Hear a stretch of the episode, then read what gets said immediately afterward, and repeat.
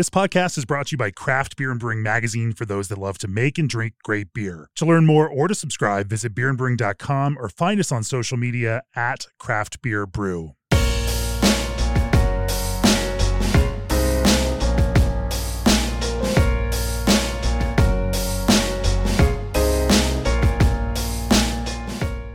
We're in Nashville, Tennessee for this episode of the Craft Beer and Brewing Podcast. And this one, this is actually, this episode came about in a funny way. Uh, about a month and a half ago, uh, you know, Vinny from Russian River reached out to, to both Ron and I and it's like, hey, you guys should do a podcast together when you're there at CBC. And so here we are sitting down and, and uh, Ron Beatson, uh, brand ambassador for NZ hops. I'm not going to say NZ hops. I'm going to say NZ hops and say it correctly for oh, you. That, yeah, that's, that's perfect. Yeah. Kia ora, kia ora, Jamie. There we go. So, uh, Ron, a uh, doctor, Doctor Ron Beatson, you are a, uh, a storied hop breeder and have bred uh, a lot of the New Zealand hops that we all love using in beer today. Um, we're going to learn more about that. We're going to mm. uh, explore the topic of thiols, and uh, you gave a nice presentation earlier here at CBC. We're going to follow up on some of that and talk to you about what you know about how to use New Zealand hops mm. in a compelling way, and mm. uh, as long along with the the mechanics and history of those hops, I'm looking forward to diving into this because I love New Zealand hops. Love them with a deep passion. Well, that's cool. That's cool to hear. fanatical about New Zealand hops, and mm. uh, you know, and so I was excited about having this one. And thanks to Vinny for putting us together, so we could have this conversation. Before we do, G and D Chillers, the brewing industry's premier choice for glycol chilling, are proud of the cool partnerships they've built over the past 30 years. G&D Chillers has set the standard on quality, service, and reliability with 24-7 service and support. Want to maximize efficiency in your chiller? G&D's micro-channel condensers are designed for less power draw. Their lighter weight and more compact design uses up to 70% less refrigerant, which means a lower GWP and lower operating costs. Reach out for a quote today at gdchillers.com or call to discuss your next project. Also, this episode is sponsored by CanCraft. Stressed about packaging and can supply? Don't worry, CanCraft's team of design and aluminum specialists are here to make things easy by supporting you every step of the way. From aluminum cans to lids to PakTech can carriers to design help, CanCraft can provide you with a full service packaging experience from design to delivery. Visit bsgcraftbrewing.com slash cancraft to get started. And as your brewery making its own ciders, seltzers, and other beverages beyond beer, if you need a central source for fruit flavor, Old Orchard has you covered. Old Orchard supplies flavored craft juiced concentrate blends to beverage brands for the production of beer, cider, seltzer, wine, spirits, kombucha, and more. Flavor your lineup and streamline your sourcing by heading to oldorchard.com slash brewer. So Ron, let's talk about your past first. Uh, give us give us the the Ron Beatson uh, history in a nutshell. uh, it's um, I've, I've been a, research scientist uh, all my academic life, if you like, and um, I've started off uh, as a uh, tobacco breeder of all things uh, in New Zealand. Um, tobacco was uh, this is in the in the 1970s, and uh, I've always been a plant breeder. As, as a you're into all the vices, aren't you? I, am into all the vices. Yes, yes. It's sort of I haven't moved on to cannabis yet, but um, it seems There's like still a lot, time. Of, a lot of people seem to you know, go think hops and, and cannabis go well together. So um, we basically, I started off my education in New Zealand, and I, am born and bred in the um, in New Zealand, and uh, the home, my hometown.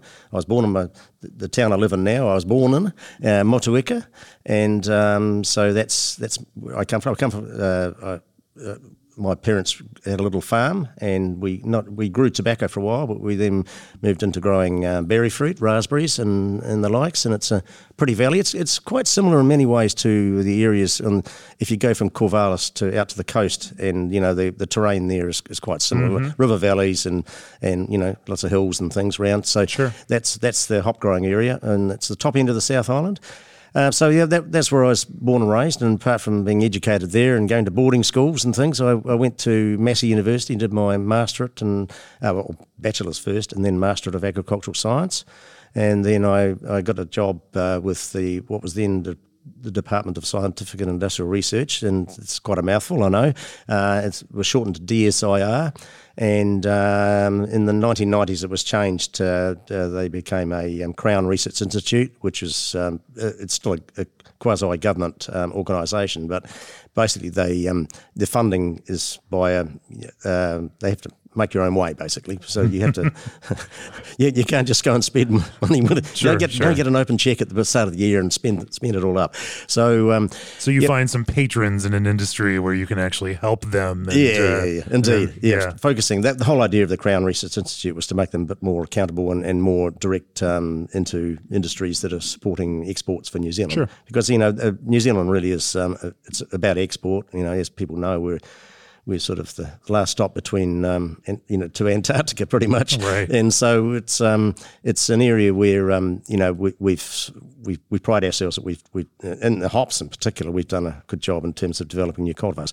Um, just going back to my education, I then um, got a study award to go to um, the United States, and, and I did my PhD not too far from here. Actually, it was in uh, Raleigh, North Carolina, right. and uh, and I did it in the crop science department there, and I did a, plant breeding and genetics um, PhD. And I, I had know a few things about tobacco breeding in, uh, Oh in yeah, North yeah, Carolina. yeah, yeah, yeah. It was tobacco's been a, a great. Actually, a lot of people rubbish tobacco, but it's actually been good for me from a science perspective because it's um, it's a crop that um, it it's lends itself to sort of like a lab rat in many ways. It's um, it lends itself to a lot of genetic studies, and, that, and that's that's what I was doing. And uh, and I, I learned a lot about techniques of um, how to go about plant breeding um, based on my tobacco experiences. And at the end of my um, time at doing PhD in the early 80s, I um, I was bonded to the New Zealand government because they had sponsored my trip, and um, so uh, they said um, we'd like if you're going back to Motueka, we'd like you to become a um, hop breeder because the the, the present um, person in charge of the program was retiring, and I said, oh okay. I didn't I, even though I'd been born and raised in the area, I didn't really have much time um, in hops itself, apart from doing a bit of hand picking with my mother in the 1950s and, and early and so early 60s. So um, before the machines came along, of course. But anyway, so um, we uh, I um, you know I, I started out um, I, before I came back to New Zealand. I um, spent about a month or so out in the Pacific Northwest and learning from the, from the, the gurus out there of, All of the so there's Al Haunold. You know, some people will know him. He's a, is a he was a a, a man of um, considerable expertise in, in hop breeding in particular. Uh, spent quite a lot of time with him. Uh, the chemist there was Gail Nickerson, who um, you know was is also very well known in the, in the chemistry field um, of hops. At the time, she's written numerous papers along with Haunold, um, and I spent other people there as well. But they are the two that I remember most about. And then I spent some time um, up in the um, Yakima area, you know, uh, Gene Probasco from J.I. Haas, uh, and also Steve Kenny, who was the breeder at uh, Washington State University at the time. So I spent a lot of time with him, and um, and I learnt a lot, and uh, that was the important thing about it. and uh, you know, some of the things I, I picked up on was uh, that the genetics we've got in New Zealand is pretty much reliant on everything that comes from the northern hemisphere because hops are not native of New Zealand. So Right. you- um, they've been imported into New Zealand um, with the early settlers, mostly European people, um, English people in particular, or British people, um, Fuggles and Goldings and those types, and also the uh, and Spalter and uh, types from and, and Saaz types from from Central Europe or you know hop growing area- areas of Europe, and um, so a lot of that material was in New Zealand. Um, but um, one thing I took time to to um, do when I was in um, the Pacific Northwest, my first trip was to um, look at the genetic resources they've got there, and and Al Haunold in particular, he was in charge of, he was curator basically of the collection at that time, and um, so he, um, you know, we, he let me loose on the on the populations there, and had a, had a good look at all the genetic material being collected from right around um, the world, and in particular. Um, uh, some of the wild material that's um, that was in the collection from uh, that originated in various parts in, um, on the plains of um, North America, um, the prairies, and um, so yeah, So Neo Mexicanus hops. uh, yeah, some of them, and also lupuloides uh, samples. Uh, in particular, a lot of lupuloides, of course, is in the background of, of all cultivars that we grow these days as well. So it's uh, uh, yeah, it was, it was it was a good opportunity to look at that material. Um, and when I and then you know after spending some time up there and, and enjoying. You know, they hosted me. It was great, and so I got back to New Zealand, and of course, was, the reality struck. Oh gosh, we haven't got many of uh, you know, much genetic resources there. So um, we had a lot of old line material, as I said before, from the early settlers, but there was the collections were uh, sort of bit willy nilly and hit and miss. So um, we imported quite a lot of material into the um, um, into New Zealand. At that time, it was easy because it was um, sort of pre plant variety rights days. and, right, right. And so, so the the, um, the, transfer of material between countries was a lot, or between breeders was a lot uh, simpler, and, right. um, and we could get away. Well, I wouldn't say get away with it, but you, it was um, the norm, if you like. And it was a gentleman's agreement. You know, you sh- shake the person's hand and say, "Look, you know, I'll give you five of mine, you give me five of yours, and we'll. Um, and if you ever want to release it, we'll, um, you know, hold up your hand and tell tell them where you got it from, sort of. And um, so there's no money changed hands, in other words. So, but anyway, that that was the start of a really good um, relationship I had with the uh, American industry, and I've been back I don't know how many times now.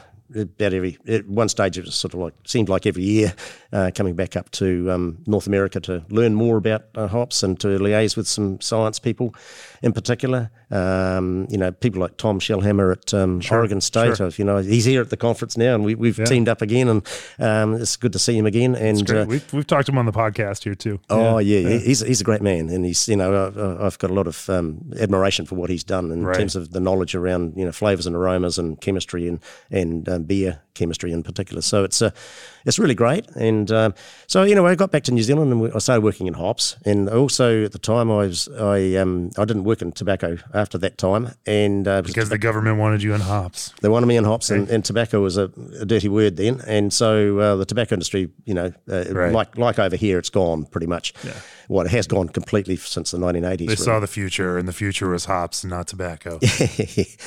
yes, one would say that. And so I, I started working on kiwi fruit as well. So I've I've, um, right. I've been fortunate in my science career. I've been um, had multiple crops, which has helped me uh, understand and, and use some of those tools and other crops to to um, do work in, in the genetics fields of, of hops because.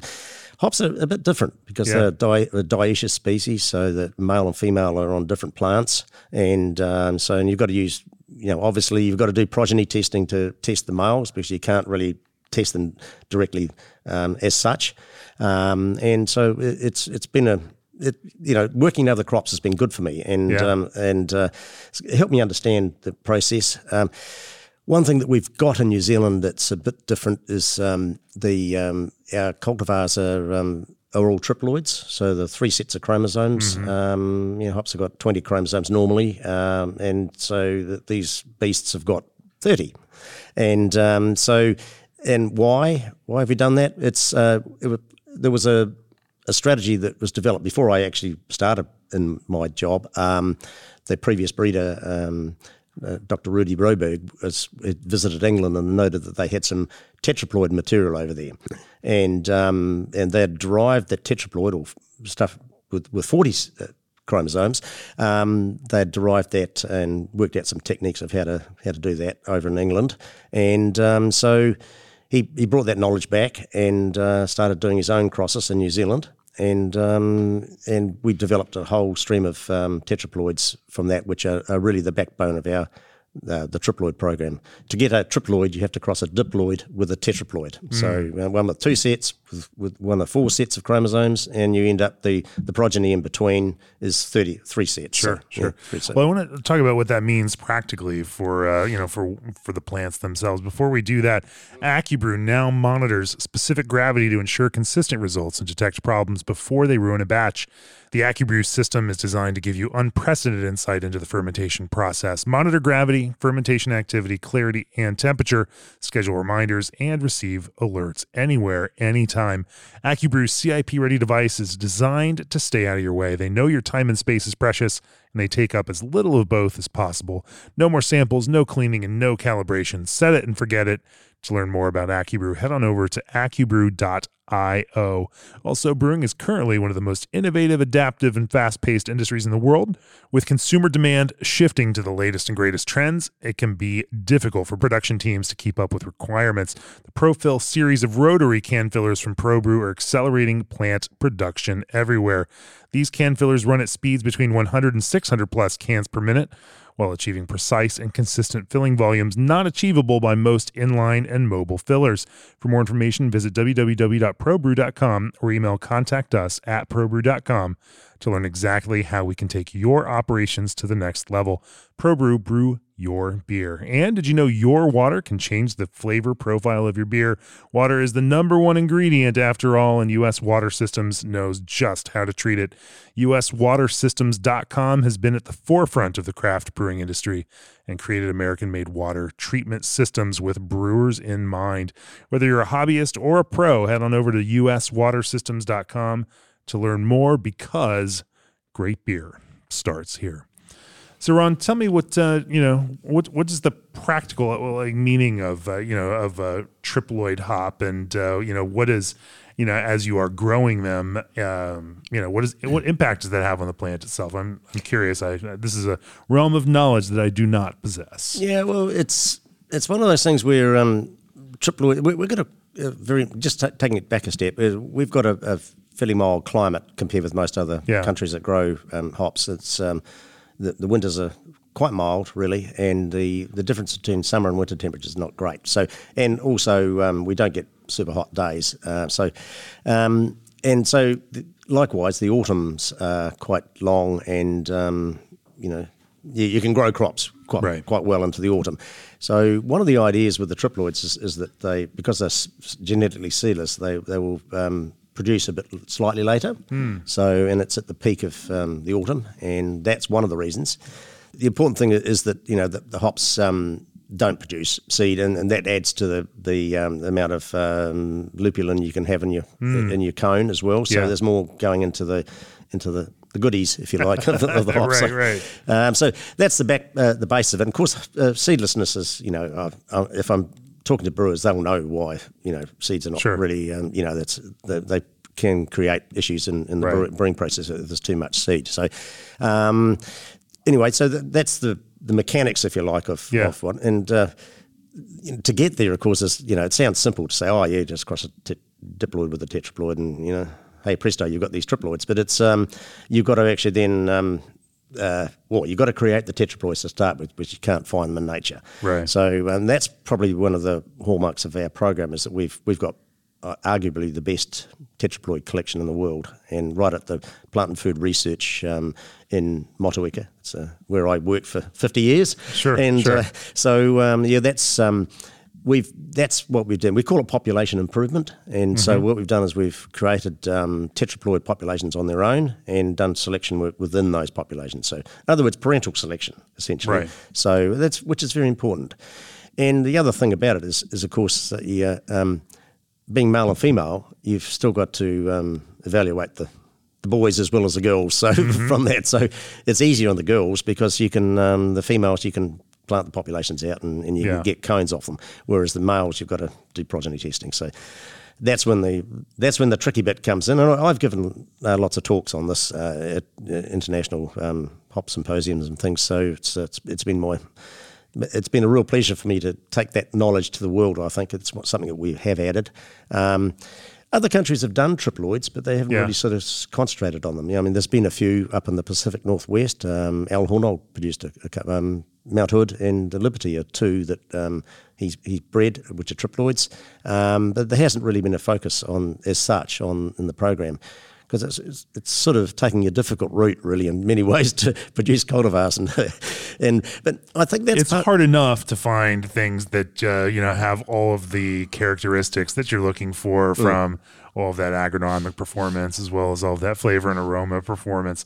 Like finding all of that is hard enough, but trying to add in this extra layer on top of it Mm. um, and do it with uh, you know uh, you're limiting you know what you can pull from uh, in order to create the things that you can ultimately make uh, or you know ultimately breed that way.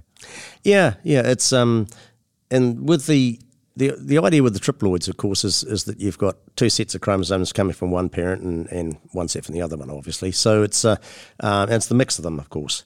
And we've taken various strategies. Uh, we've used the tetraploids as both males and females, so you can gather from that, even though the males have never. They're not named cultivars or anything like that.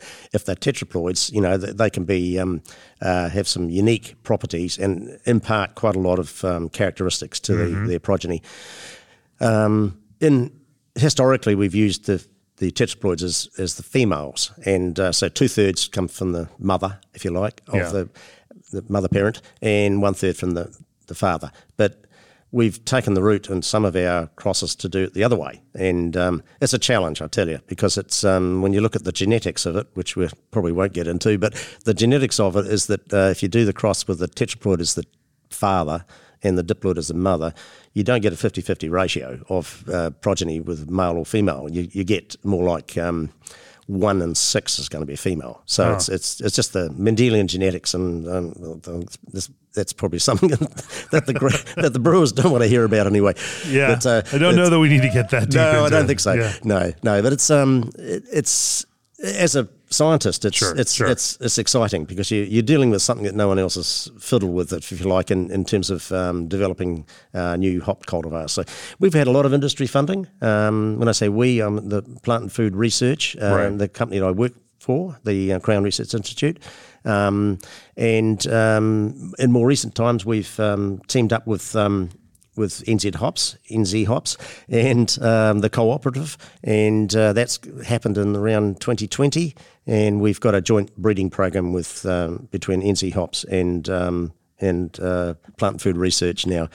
And I was part of that, of course. I was I've sort of bridged the gap, if you like, on both for both companies. And so it's been a, it's been a pleasure for me to see all the, the fruits of my labour, so to speak, Sure, all the sure. cultivars. And now I'm seeing fruit of the um, growers and the brewers. So it's it's it's pretty exciting. It's pretty awesome. Let's uh, let's let turn the clock back 50 years as you're getting started on breeding. You know, if we look at this, and I, and I mean this is the same for the hop industry worldwide. You know, 50 years ago, there was a sole focus generally of breeding on plant agronomics and alpha production. I mean, those are really all that the beer industry cared about, just making beer bitter and making sure the plants were hardy, and they produced a lot of that, right? Um, you know, the last, you know, 15 years in particular, 20 years maybe, you know, have turned that initial direction on its head as flavor and aroma have become such, you know, huge drivers um, and exploring all of the corners and nuances possible in those flavors and aroma, uh, you know, and it's no small feat that hop breeders and hop growers have been able to pivot so quickly um, that has you know, in a way that has helped feed this last 10 years of the craft beer revolution that uh, moving an industry like that with that depends on so much uh, you know of, of this breeding. Like i mean it's it's pretty fast to to move an entire industry like that uh, but talk to me about some of those shifts in that program over that time and uh, you know how you know were there some key turning points along the way where uh, you started noticing that that some of these were going to change and uh, this might have some different kinds of potential for beer that people could make Yeah, well, you're right. And it, it was an alpha scene back fif- 40, 50 years ago, that's for sure. When I first started, it was certainly that. And uh, But we'd started to make um, inroads into using more aromatic hops, if you like, the European genetic material in particular, uh, which had more classic aroma profiles. And so the initial stages were to try to develop, um, you know, new types that were adapted to our climate in New Zealand, um, and uh, were, you know, well, yeah, basically suited to, to our climate, climatic or terroir, as the Yeah. saying goes. And um, one thing we noticed that uh, was that we've used a slightly different pathway in many ways, as we've said with the triploids. We've we've got a lot of North American material. It's uh, we've used um, the Late Cluster cultivar um, as as one of the cultivars that was originally grown in New Zealand, um, and it was from California. It was nicknamed Cali for short, and um, so Cali was has been the backbone in many ways of, of a lot of our cultivars. So, and as we know, um, Late Cluster, we don't really know its true genetics. Uh, There's got obviously some wild material in there somewhere, and uh, so.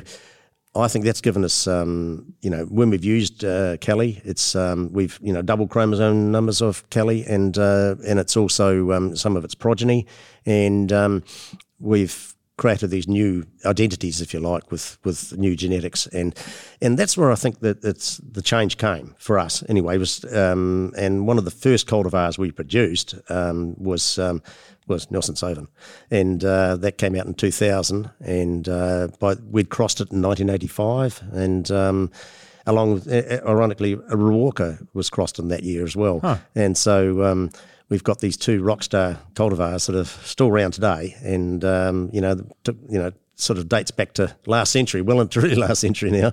But um, they were, um, you know, we knew they were different. And um, and when we had our research committees, we would discuss the pros and cons of these odd plants that we had, which are not just uh, they weren't just bred for aroma uh, alpha. They were they had these unique aroma properties, and they, their profiles weren't classic.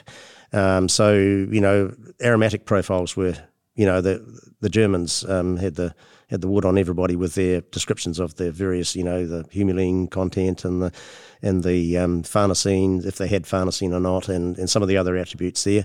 But um, in many ways, we do a lot of these measurements, but um, the true identity of these things is, is the or the true, um, yeah, that the the hops themselves um, thiol compounds and, and the likes are, are, are quite uh, obviously very important, which we found out since. Right. And one of the um, initial studies uh, of the thiols in, in our hops was um, Nelson Sauvin because these, um, you know, it was, it was a different beast altogether. And, sure. Well, I shouldn't say beast. It's a it's a it's a a rock star queen, really. And uh, so it was um, when it was being used, um, the the um, one the, the, Japanese in particular um, took it and, and did they had quite quite close relationships with New Zealand at that time, and they took some hops from it and uh, did some characterization of the thiol compounds.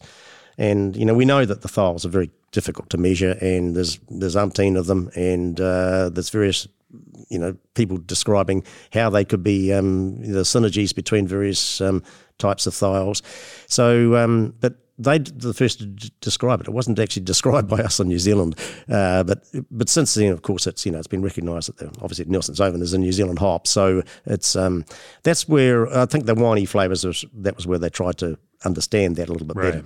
And yeah, so um, that's it, it turned uh, about 20 years ago, I'd say, 20, 25 years ago, and we, we'd already started doing aroma breeding, if you like, um, if we can call it that.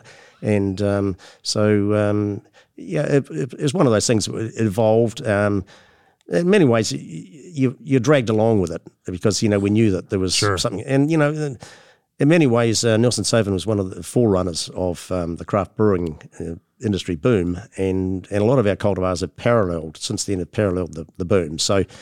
Um, for, it we, seemed we, to prefigure it a bit, uh, you know, and mm, I bet, uh, mm, you know, kind of you know, if, if, was it so you crossed it in 85 and then huh. it was released in 2000. Correct. And mm.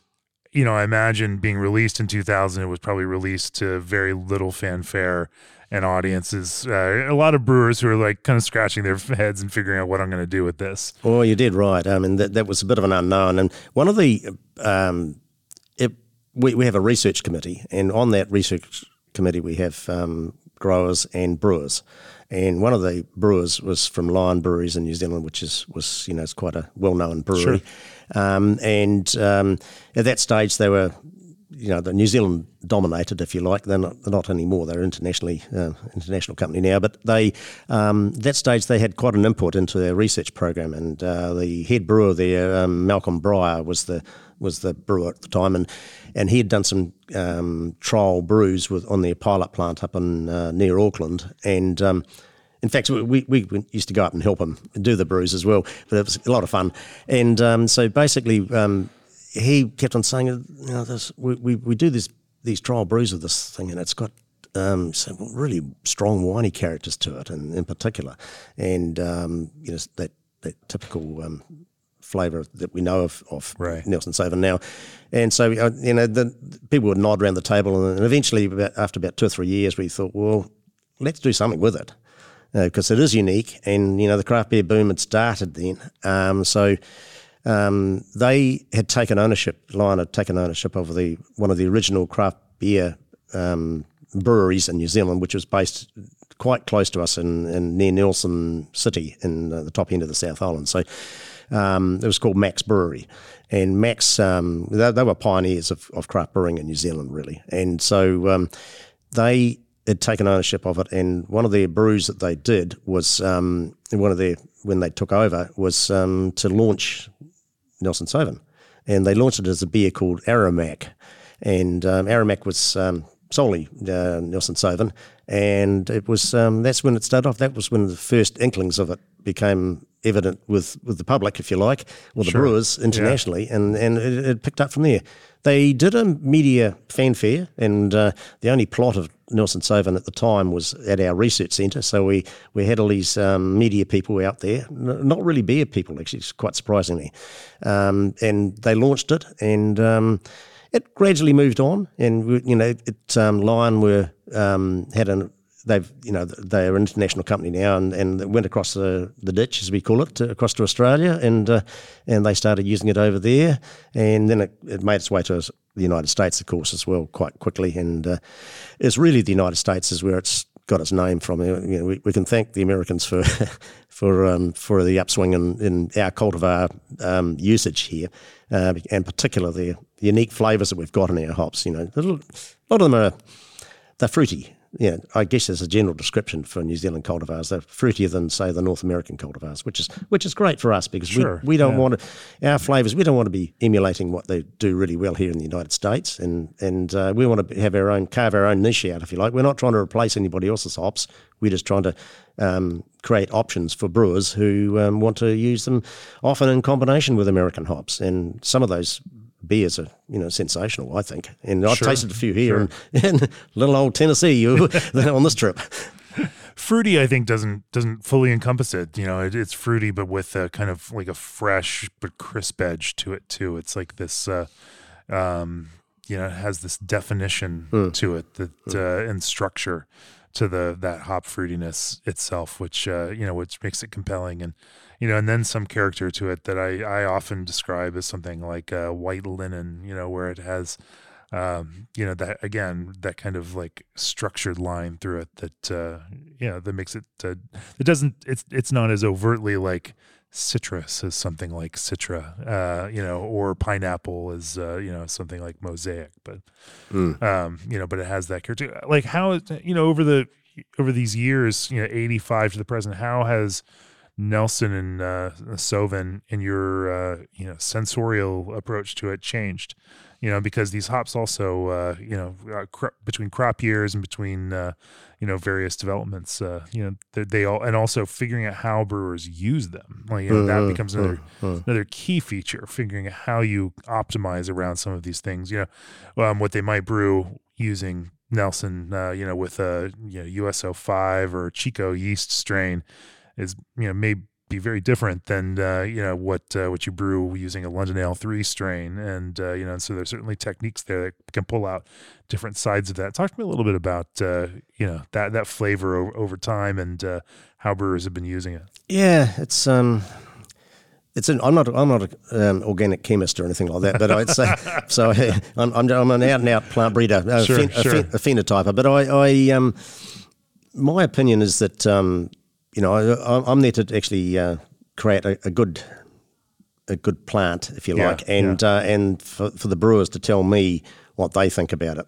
Um, and you know that, that's that's obviously how all our cultivars are developed and internationally. It doesn't matter who's breeding them, but um, that's not really being very enlightening. I know. Uh, in terms of um, how it's changed, um, well, you know, it was pretty much regarded as a a medium to high alpha hop initially, and you know, so as we've said, it was uh, at the forerunner of, of the craft beer scene. So it was, uh, and so people used it in various phases of their brewing.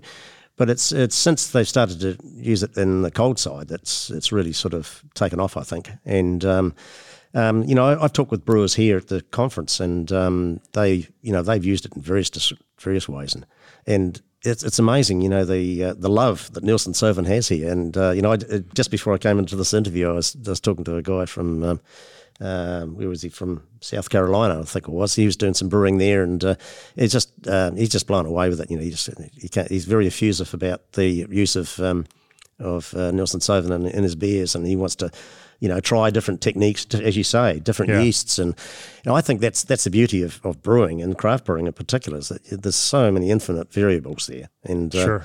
um, in terms of um, yeah, Nelson Sauvin, yes, I don't. I think it's of all the hops we've produced, that's the one that's um, the most different. You know, it's that's the one that's got the unique flavors that you could say, oh gosh, you know, no one's emulated. People have tried, and um, and sort of, I don't know why they want to try, but they have to emulate uh, Nelson Sauvin. But um, I don't think anybody's come close yet, and uh, they they say they have, but Yeah, uh, yeah. Um, you know, to, I guess they've been measuring thiols and trying to look at understand all that stuff. But you know, it's, it's a complex business, isn't it? Thiols is um, an area of research that we've we've sort of hinted at trying to get in, involved with. It's but it, it's not just about Right. thiols. It's uh, you know their relationship with each other, each cultivar that's being used in the brewing process. Um, so yeah, it's it's it's pretty. Um, it's it's it's an interesting sort of development, I think, and, and pr- probably for the future is is under, understanding all that, and uh, in particular, um, flavors and aromas. You know, it's, it's a wide open field, Right. And we've had a lot of basic science um, in in our program too. We've got sensory science people at, um, at in our company, um, Plant and Food Research, and we've, we've done beer trials with them. You know, had you know independent panels. We've had uh, all sorts of people trying to understand some of these nuances of uh, our hops. And the other thing is we've got a Otago University uh, down in uh, Dunedin who've got a, a department, the food science department there, are doing some, a lot of research on um, on hops. There's a guy um, there who's done his PhD on on hops, uh, Graham Eyres, Dr. Graham Eyres, and he's um, got some students who are working, and I, I work work quite closely with them over the many years now, and uh, we've currently got a student looking at uh, terroir of effects of, Yeah. of uh, cultivars like Nelson Sauvin, uh, Superdelic, and also Nectaron. So, yeah, things advance, and we, we, we, we inch forward with the knowledge. But you Sure. know, like like a good science program, you know, you answer one question, you've you've created another ten. So yeah, yeah. Well, I want to talk to you next about uh, something you just brought up, which is the impact of both terroir, but also of pick timing. You know, because as we know, those definitely impact flavors. And I think you know, for our audience of brewers that's trying to understand how some of these things work with uh, some of these New Zealand hops, it might be fun to dive into that. Before we do that, are you ready to start canning your craft beverages? Twin Monkeys Beverage Systems is here to help. This troop of engineers, service techs, and microbrew fanatics offer customizable packaging solutions for every craft. Their canning lines are affordable, made in the USA, and engineered to grow alongside the needs of your business. Visit twinmonkeys.net today and learn just how easy it is to get your craft into cans. Also, yeast is an incredible living microorganism we've known for many years now that yeast has a crucial impact on the flavor profile and other sensory properties of beverages. It affects a wide range of characteristics such as fruity and floral notes, phenolic or spicy character, the body of the beer, and more. Fermentus beer yeast strain lineup is designed to answer the requirements of all brewers, so release your creativity. Visit www.fermentus.com or explore their app to discover more about yeast behavior and characterization. And ABS Commercial has been a full service brewery outfitter for over 10 years. They're proud to offer brewhouses, tanks, keg washers, and small parts to brewers across the country, as well as equipment for distilling, cider making, wine making, and more. They know the ins and outs of brewing and installation process and can design the perfect setup for you, whether you're just starting out or looking to expand. Contact them today at sales at abs-commercial.com to discuss your customized brewery needs. ABS Commercial, we are brewers. So, let's talk a little bit about that. Uh, you know, you you as the plant breeder, you know, can set up this plant, uh, you know, with the greatest kinds of potential. Um, but there are also these other factors that that you know figure into that when it's picked, how you know where it develops in that schedule, and also, you know, the land that it's planted in itself. You know, all of those things impact. And uh, you know, talk to me a little bit about uh, uh, you know when you know if you are you know if they're evaluating uh, these grown grown plants uh, you know uh, along that whole picking window and uh, of course across different farms and uh, how they're grown um, what range do you see? You know and I don't mean this purely in a good bad kind of binary. I think that's a little too basic to approach this that there are different kinds of impacts uh, you know that can uh, all be positive um, you know across these things but uh, and, and what people what brewers are looking for obviously also exists along range what do you, what do you, how would you describe that range and uh, what impacts do you see from that Yeah, um, it's interesting. That's a good question, Jamie. Um, the uh, we don't know some of those ourselves. it's uh, but we've got opinions, of course. Sure, and sure. Um, you know, there's the, the the growing region in New Zealand is relatively small compared with um, other countries. I mean, it, it's probably about a 50 kilometre radius around the town of Motueka and uh, in the Nelson area. Yeah. and um, and you've got four. well dis- there are newer growing areas a little further popping up around. there, Correct, too. correct. There, there's there's a few down south, Yeah. um, and they're doing a little bit of. Um, it's the same genetic material essentially, Yeah, but yeah. it's um, they're growing it down south. And we've got tr- regional trials as as our plant and food research company. Yeah. We've tried to understand uh, the effect of regional differences, as we call it, or terroir, and. Uh, the um, we've got trials up in uh, far north of New Zealand at about 35, 36 uh, latitude south of the equator, um, place called Kerikeri, and we've got a research centre there. And we've also got well, obviously Motueka where the hops are grown, and we've got that for, we're 41 south, and then um, we've got another trial series down in, in um, central Otago where it's it's the Pinot Noir area, and we're all well, you know, it's it's the adventure capital of New Zealand probably now Yeah. with all the skiing and uh, such and you know fun stuff to do. But um, Central Otago and, and a little place called Clyde, and um, it's uh, we've got a research station there as well. So it's all on plant and food research, and we've done trial work to see um, the differences there, and we've had students working on it. There's certainly differences, but it's the genetics is by far and away the most influential. You can Yeah. you can tweak them, but um, and you can get differences, but it, it always bothers me. that, You know, people talk about the differences in hops and you know grown in different areas, and often it's because of you know as as we just talked about, it, it's it's the timing of the harvest, Yeah. and and it's also how you kill them and the temperatures you use, and so there's all those influences in there. There's a lot of variabilities in soil. Obviously, soils come into it too. Some grow better on heavier soils. Some grow better on the in the silty loam soils that we've got at the research centre Right. out near the coast. Um, we're lucky in where we are. We've got good access to water, so there's never any sort of great stresses, if you like, on the plant. Um, there's regular. We get regular rains as well. We've got uh, our the area where we, we uh, the research centre, for instance, is um, we get 1400 millimetres of rain, which is uh, in in American speak, it's uh, 45 inches, I think, and um, so uh, we've got. It, it's adequate rain, and it, it's there's not seasonal rain either. It's Right. uh, all you could get rain at any time of the year. Um, in general, we don't have bad weather patterns. We've got some tropical cyclones come through, which has happened this year. Yeah. Um, La Nina weather conditions are not generally favourable for New Zealand uh, because you know we the cyclones come down from up around Papua New Guinea and the Coral Sea and sweep through down to into the Tasman Sea and, and they can cause havoc, uh, which they have done this year. Um, not in the hop area, but in other areas of New Zealand. So, Yeah. and often it's associated with cloudy weather and other other things that are detrimental to good harvesting conditions. So, this year I would say we've had a average year in terms of um, the um, the production. It's it, the quality is really good this year.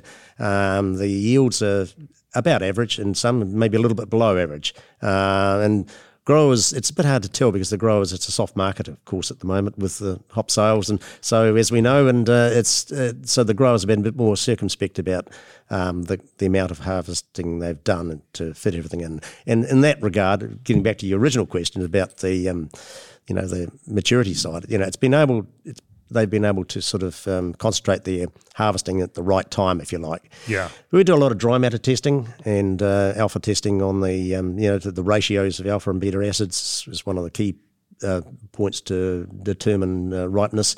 Obviously, the other way is to the old rub and sniff procedure, Sure, sure. and uh, th- that's the ultimate, really. But uh, so we've had students who have worked on um, on the effect of m- maturity, um, and you know you can get um, you can get ideas from the picking windows. You've got different compounds that um, uh, become evident in the, in the uh, essential oil profiles. They become evident um, as the crop ripens up. Some lessen and Yeah. move move on. There's you know the trend. There's all sorts of different compounds being formed and reformed, if you like. And uh, so, um, yeah, I mean, in general, we've we've we understand now a little bit more about uh, when to pick things, and uh, and the industry is.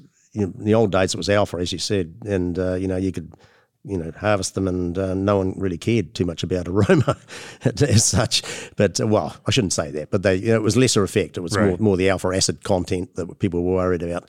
Um, but um, in terms of the aromas now, of course, that, that's um, that's paramount now. Now, our company, plant uh, with Plant and Food Research, we've developed this thing called the Brack Brewing Program, which is taking new selections to the to the world, if you like, and it's the gap between a trial selection on plant food research where we've done all the pilot brewing and we've done all the agronomics and the machine harvesting characteristics and the seedlessness and, and all the chemistry, uh, essential oil chemistry in particular. So it's um, we've we've got all the basic information, but what we want to do is to spread the word, if you like, so we get it out into grower properties, so bigger bigger quantities. And that's when all the timing of the harvest is becoming so important. And so the industry in New Zealand is looking at uh, trying to develop hops that are ripening in uh, late February, which is our you know our season obviously is right. six months out of kilter for the northern hemisphere, but uh, we're, we're, the harvest time's March no, normally, so we're trying to get hops that harvest up in in February right through to I believe you could actually get if you could get cultivars that could hang on, you could harvest them into April because our weather patterns are pretty good. Yeah. So um, we could have a quite a wide picking window. So that's um, that's the first bit. But you know, obviously within that, you've got to have uh, you can't have all your hops ripening up at the same time. No, so, no, you can't. Right, right. so, so you know, you've got to you've got to have these cultivars like Nelson Sauvin is, um, is sort of a moderate. Um, it's a medium medium picking window, I suppose, uh, yeah. mid March to uh, say the 15th to the 25th of March. Uh, you've got some like uh, the new cultivar Nectaron has got a wider picking window. Um, that's not too dissimilar, but could be a little bit earlier. Uh, it's got it's a big aroma cultivar, that's mm-hmm. for sure. Um, and you that know, one's named after you, right?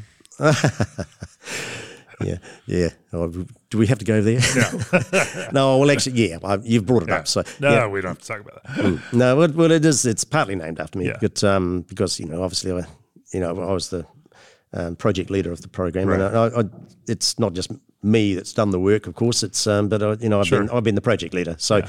Um, it's a subtle way of working working that in uh, without it being totally obvious. That's, right. that's great. yeah, nectar of the gods and Ron. Yeah, that's right. yeah, that's right. So it's um, yeah the um, yeah I think the picking windows is very important, and uh, I think generally, it's not just New Zealand, but everybody's becoming a lot more aware of that. And right. you can you can stuff the hops up by picking them too late, that's for sure, or too early for that matter. Sure. And you sure. get you know you get the and if you're just looking for alpha, yeah, pick them late. You know, let, yes, let all of that develop. Yeah, and, yeah. crush them up into a pellet, and right. no, no, one will see the, that the. They, maybe not at their optimum, but with the um, selection that's going on now, you know, we've we've had people down in New Zealand uh, doing selections, uh, right? And um, and here at the conference too. It's one yeah. bit of a unique thing. We've got uh, New Zealand cultivars being evaluated at the Yakima Chief um, booth downstairs here, and uh, they're pouring. They've got a lot of brewers booking their times in to look at um, some of our cultivars. Got uh, we've sent over plugs of um, hops, fresh hops from the harvest of you know right. about a month ago. And it's funny seeing them, you know, I saw them being packaged up at, in New Zealand about a month ago, and here they are at the uh, little old Tennessee, and sure. uh, we're um, the, and the the brewers are, you know, I've, I've spent some time with some of the brewers there, and right. it's, it's been great to hear their comments, and and you, you see the differences there. You know, you talk about Tiwa, and you can right. see the differences between farms, and uh, so there's some obvious differences just looking at the like what? Hawkins. What what is some of that range? You know, you know, trying to think about the you know what a range of Nelson Sauvin might feel. And again, not not good or bad, but uh, you know, in terms of flavors, visuals, you know, uh, aroma, where you know what is what is some of that range? What would one farm optimize for versus uh, you know, say samples from another farm? Yeah, well, it, you know, you get good seasons and bad seasons between sure, farms, sure. Um, and depending on what the grower um, has produced. Some of the best Nelson Sauvin, I believe, came out of um, the Tapawera era area. So that's one of the major areas. It's inland um, yeah. this year, and there's some outstanding samples of uh, Nelson Sauvin came out of that. That what there. would make them outstanding? In um, your, in your all you know, round, uh, they've got that good fruity Yeah. flavors to it, Yeah. I guess you could say. And, um, you know, you can describe it in various ways. A lot of people talk about New Zealand hops as being, you know, with the diesel influence, which Sure, I'm, sure. Not, I'm not really that familiar with um, that term. You know, it's used a lot beer over I was just drinking was uh, one called Gasoline Dreams from Monday night. oh, wow. Uh, yeah, cool. you Yeah, here yeah. we are, right? Yeah, yeah, yeah. So leaning into it. Yeah, so diesel. Yeah, often uh, the brewer there, Pete. You know, he, he describes it, you know, as diesely. So it's uh, Sure. it's um, you know, if, uh, yeah, we've we've come to know each other quite well now. In the last month or so, he was down for our um, Harfest, um, which which we ran. Uh, New Zealand Hops ran a um, you know, invited um, some Sure. brack brewers down Right, to New right. Zealand, and Pete was one of them. So um, yeah, we spent some time at his brewery there last night, or there's the tap room at um, in here in. Um, in Nashville. Sure. So it's a, yeah, um, yeah. I, I think that's some of the. It's it's hard for me to describe them because I'm I'm not. I wouldn't consider myself as a um, beer aficionado in terms uh, Yeah. aficionado in terms of flavors. Um, you know, I I when I taste beers, I often taste the citrus um, Yeah. compounds in there, and other people taste more uh, the you know the, um, the some of the, uh, the the the stone fruit characters, the apri- Sure. apricots and peaches and things, and um, yeah. So I wouldn't consider myself a, an expert on on um, flavour determination right. in in the beers anyway. But yeah, certainly the, the you can see the visible differences in the in the hops here, and you get that um, sort of um, you know the colours look you know they can be sort of reasonably green if you like, so Sure. that, sort of that army green if you like of the hops, or you can or some of them would be slightly um, paler. So uh, that'll obviously be the the harvest time. So so that's um yeah without um. I don't know whether I've answered your question actually, but Well, let's talk about some other varieties. Obviously, we've been talking a lot about Nelson Sauvin, which uh, thank you for indulging me in that. It's uh, Mm. again one of one of my favorites, uh, and I, I love. Uh, I can't talk enough about it. Mm. Um, you know, but uh, let's talk about some of the like points of, of difference and variance with some of the other uh, uh, varietals that you've you've bred over the years, Mm. and uh, you know, um, from your standpoint as a hop breeder. Um, where they, you know, where are those commonalities, and uh, where do they, where do they find their own identity and difference? yeah, well, that, yeah, good. It's a big question that. Sure, sure. Wide open ended. You can answer this in so many different ways. Yeah, it's um, you know, some of the interesting crosses that we've done actually has been in the, in my first ten years of when I was working at Plant and Food um, in the in the research program. You know, like the Nelson Sauvin and the Riwaka and and um, Motueka were all developed in the 1980s. Really, they were crossed in the 1980s and they were developed in the 1990s and into the 2000s, of course. But um, they um, so yeah, some of those differences. Um, I can still visualise the uh, Nelson Sauvin plant, the original plant, Yeah. you know, in the field now. You know, sort of even though it was 1980, mid 1980s by the time we actually selected it, uh, and I can and still visualise uh, choosing um, Riwaka as well because that was that stood out um, because it was it was just a, a big pungent. Um, hop with just loaded with oils, and uh, and, the, and it was it was uh, visually quite a different plant. So even as a seedling, And so know, this one plant uh, One that was plant, yeah, one plant, yeah. you just s- yelled out to you and said, yes, it is. "Hey." It's a pick me. yeah, yeah, so uh, yeah, no, and from there it took off. Um, some of those ones have not. Uh, Riwaka in particular has been quite a difficult plant agronomically, and uh, so it hasn't got a wonderful yield. Although if you grow it in the right areas, which you can do in New Zealand, um, some of them are actually um, producing two ton crops.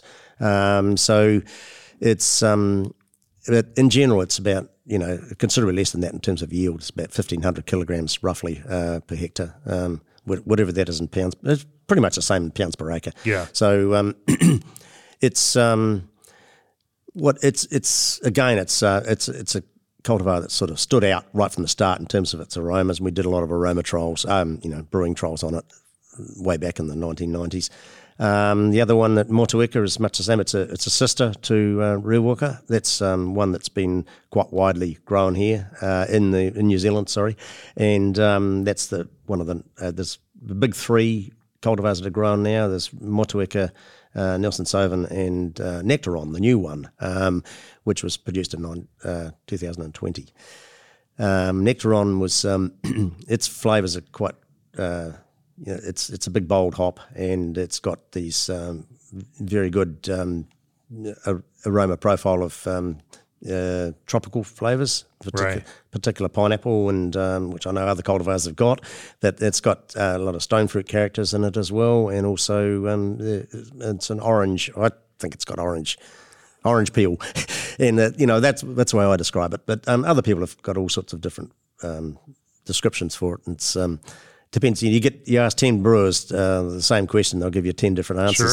Sure, sure. and which is good. It's good. which And, is you know which is some of the stuff that uh, you know we've all been doing here at CBC this week. Uh, the Hop Quality Group has some, you know, they were doing sam- uh, testing for attributes and testing for, you know, hedonic, uh, you know, uh, enjoyment uh, with, so- you know, samples brewed of some, with some of their uh, the public varieties that they're uh, they're you know sponsoring breeding of, um, and using an audience of brewers here to to enter that information so they can kind of track and see what you know the op, you know what the opportunities are out there. And Mhm. it's nice to see that brewers also here at CBC are willing to spend their time and uh, you know and help push some of these things forward and or direct some of these programs because um, it's you know then it's fantastic to watch the agriculture responding to the brewers and, and vice versa. Um, you know when when you're going through this process of developing Nectaron, you know by the time you're doing this now or, or on this project, uh, it's obviously you're obviously pushing towards big flavor and aroma and you know now exactly the kinds of hops that people are looking for versus the Nelson Sauvin which is Mhm. much more of a this is interesting can we make something of this you know Correct. now now you're playing for a, you know you you know what you're trying to achieve because you know where the market is and Yes. uh, you know um you how how did that specific this specific selection and breeding of of that hop come about and uh Yeah. you know um I'm, I'm just you know curious because you know it takes a lot of a lot of plants and a lot Oh, yeah, of yeah. different op- Mm, options that uh, you know before they you finally find this one plant that's going to be the model then and then finally then it becomes an experimental hop and then eventually if enough people like it it actually gets a name like nectaron and become, becomes a marketable thing um, you know how did that process go talk to me about that Well, process yeah, that's a good question. So, as you say, you, you did right. It, it, we knew that there was a big swing towards craft brewing, and we wanted to target that. I mean, New Zealand being quite isolated from the rest of the world in terms of, um, you know, geographically, uh, we wanted to uh, to get our product to market as you know, it's, it's a challenge. Sure. And um, so, but we know we've got a unique climate. Uh, I believe some of it, the climatic conditions there. You know, we've um, there's some there's some conjecture about the UV limit, uh, levels in New Zealand. You know, they're quite uh, by the global standards, they're quite high. that's so i have um, heard yeah and so you know, and those compounds that are formed and you know un, under stress, you know, may be part of the reason why we've got this unique terroir, if you like. I mean, a a classic example is the difference between um, US Cascade and New Zealand Cascade, Right. and well, we call it uh, Taiheke in New Zealand. That, that, the co-op's name for it is Taiheke, um, and um, so. That it's the same. It's the same. Right. so it's a, genetically the same because I know I, I introduced the thing from the United States. So, um, so Cascade became grown quite widely in New Zealand, and uh, but it's distinctively different in terms of its aroma profile. And um, genetically the same genetic- distinctly sensorially different indeed, yeah, it is. And, Yeah. it's, and often I, I keep reminding people though that doesn't matter what you do um, between the two, uh, identifying the different compounds and things. They, they're always going to be six months out of uh, difference in terms of age. right and um, you know, the six months younger or older because of the harvest dif- harvest differences, um, seasonal differences. Sorry. Um, so yeah. Anyway, back to um, Nectaron. Um, yeah, we so we had this. Um, you know, our, our program was really focusing. You know, we got a lot of. Uh, government support for our program around the aroma profiles and trying to understand. You know, we do a lot of work around um, understanding the intense aroma intensity of, of our hop selections, and uh, so it was. Um, yeah, we started in 2004. The cross was made. 2006, we selected Nectaron uh, as a seedling, and one of its um, one of its sisters is actually um, Waimea, the cultivar Waimea. And Waimea was promoted because it was um, it was a hop that um, uh, had a higher alpha, which was still important attribute at that time, and so that was promoted and pushed, and it was released in 2012. So 2004 to 2012 was quite quick in terms of cultivar Yeah. development. But I always had this this this wonderful plant out there called uh, Nectaron, and it was um, sitting in the background, and um, it was um, we we kept it in our research trials, and we. Um, we did some extensive uh, pilot brewing trials in the early um, uh, 2014 15. Uh, we, we actually um, got a new pilot brewing plant at the research centre there, and we did some extensive trials with brewers and other people coming in and evaluating it. Nectaron stood out, and it got the nickname Wow because Wow. because everybody would just sit down and, and, taste the beer and Wow, and uh, so that that was what it was known as for quite a while, but it was obviously had to be changed. So um, Nectaron was um, born and um, and in 2004, and it was uh, released in 2020 as an official hop. Some of the early brew trials were done um, in New Zealand, obviously, and uh, the brewers raved about it. And one of the earliest was a little brewery in uh, Rotorua who um, who um, won an, a. Um, we, we sponsored an award at the Brew um, Brew NZ's um, annual um, uh, celebration of like of, of beers, and uh, they won our award, the Plant Foods Award, and one of that is to is to for them to be given some hops to try, and and and the brewer there, Paul Croucher, he was just over the moon with it, and so Croucher's Brewing and in little old Rotorua in New Zealand was one of the first. And in terms of the official release um, of the hop, it's um, in, in, commercialisation of it, it was released with quite a lot of fanfare. And that was uh, a little brewery in Nelson um, was used. Then the Sprig and Fern. Um, and Tracy Banner, who's a, a internationally known judge, uh, she's the owner of the brewery and a bit of a guru in terms of um, you know her knowledge around beer, beer flavors and, and hop flavors and we've worked extensively with her over the years. And, and she actually did the first um, commercial brew of um, with Nectaron, and, was, and huh. the rest is history. There you go. There you go. and we've had Superdelic, of course, since then. Uh, Super, sure. Superdelic was released uh, in this last uh, last couple of months, and that's going to take off too. It's got we're barely getting our heads around Nectaron, and all of a sudden we have Superdelic too. Yeah, yeah, yeah. Well, that's good. Yeah, yeah. Well, let's hmm. zoom out here. What's next? You know, you, you now have two named hops released in relatively uh, quick succession here mm-hmm. Nectaron and Superdelic. Mm-hmm. Um, you know, but the New Zealand hops market, uh, obviously compared to, or the you know growing uh, world compared to, you know, say the Pacific Northwest or uh, you know German and, and, you know Czech areas is still pretty small. The area, yeah, yeah. Well, there's um, but what's you know what's next? You know, what, what's next? Where in, do you see the next five years taking New Zealand hops? Well, the, the, the company is, um, or the New Zealand industry. New Zealand hops is a, in a broader sense. Yeah, in the broader sense, I think it's going to continue to be a, a, a niche player, if you like. You yeah. Know, I, I can't see that New Zealand's ever going to be uh, dominate the world in terms of hop production. Uh, we're too small and too far away. Nor from, does the world need that. Uh, you know. Probably not, but um, but we've got. I think we can play a real important part in terms of developing something that's new and something that's unique. Uh, got uh, aromas that no one else has um, got, if you like. Yeah, yeah, When I say got, I mean uh, they've got a different um, niche market themselves. So, sure. um, so our hops, I think, are going to. Um, it's mostly mostly exported now. Um, yeah. You know, around about the Second World War, it was all domestically used, but now it's um, eighty to ninety percent exported, and a large part of that is to the craft brewing industry here, right here in the US of A.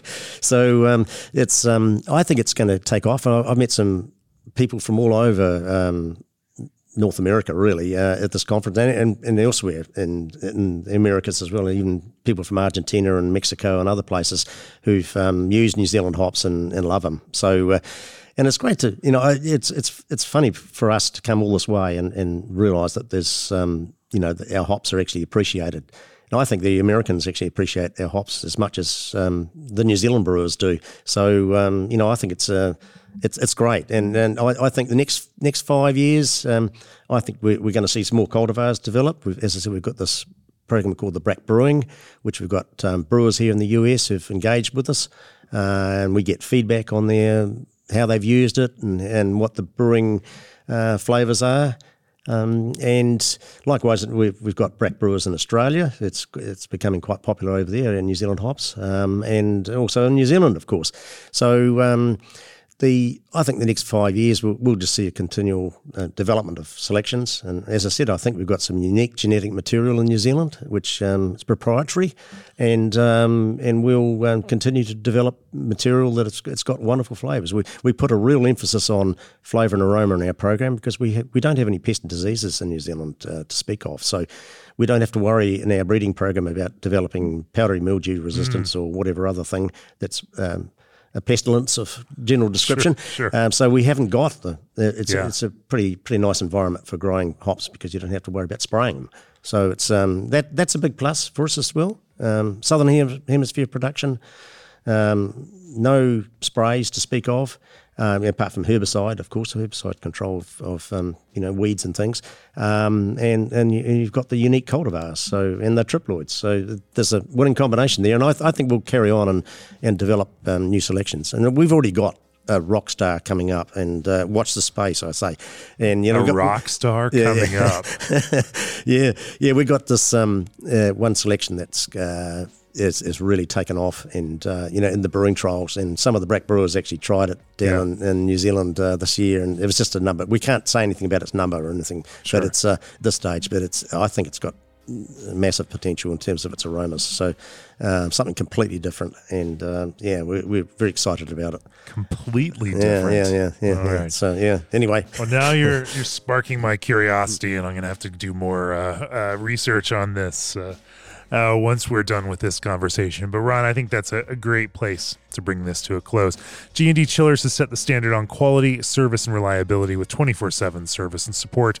CanCraft's team of design and aluminum specialists are here to make things easy. Try Old Orchard's flavored craft juice concentrate blends in your next craft beverage. The AccuBrew system is designed to give you unprecedented insight into the fermentation process. ProBrew's rotary can fillers reduce waste and produce higher quality packaged beer. USWaterSystems.com builds American made water treatment systems with brewers in mind. Twin Monkeys offers customizable packaging solutions for every craft. Release your creativity with brewing yeasts from Fermentis, and ABS Commercial is your full service brewery outfitter. If you've enjoyed this episode, go to beerandbrewing.com, click on that subscribe button, let us know that you care. Um, Ron, if people want to learn more about hops from New Zealand, uh, especially these beautiful varieties that uh, you've played a part in uh, in breeding and bringing into the world, um, where do they learn more? well, we've got the website, um, the New Zealand Hops is www.nzhops.co.nz. So, uh, or NZ, I should say. Um, but anyway, um, that's, and also, you know, I'm quite approachable anytime, really. Um, my my um, email is uh, ron at newzealandhops.co.nz. So, you know, it's NZ um, hops, not, not the full word of New Zealand. So it's nzhops.co.nz. So that's where they can find it. Um, there's also North American, um, our agent up here, if you like. Uh, brand ambassador up here is um, Devin Biondi, and he's uh, based up in Spokane and uh, Washington, and he's travels right throughout the US and uh, interacts with uh, brewers. So he's really the contact in North America. Yeah. Um, so Devon is the one. So Hops available from many uh, popular suppliers of hops in, in North America, of course. Well, Ron, it was great talking with you about New Zealand hops, uh, some of my favorite hops uh, out there in the world today. it's been a pleasure. yeah. Been a pleasure. yeah, cheers. Mm, okay. All the best.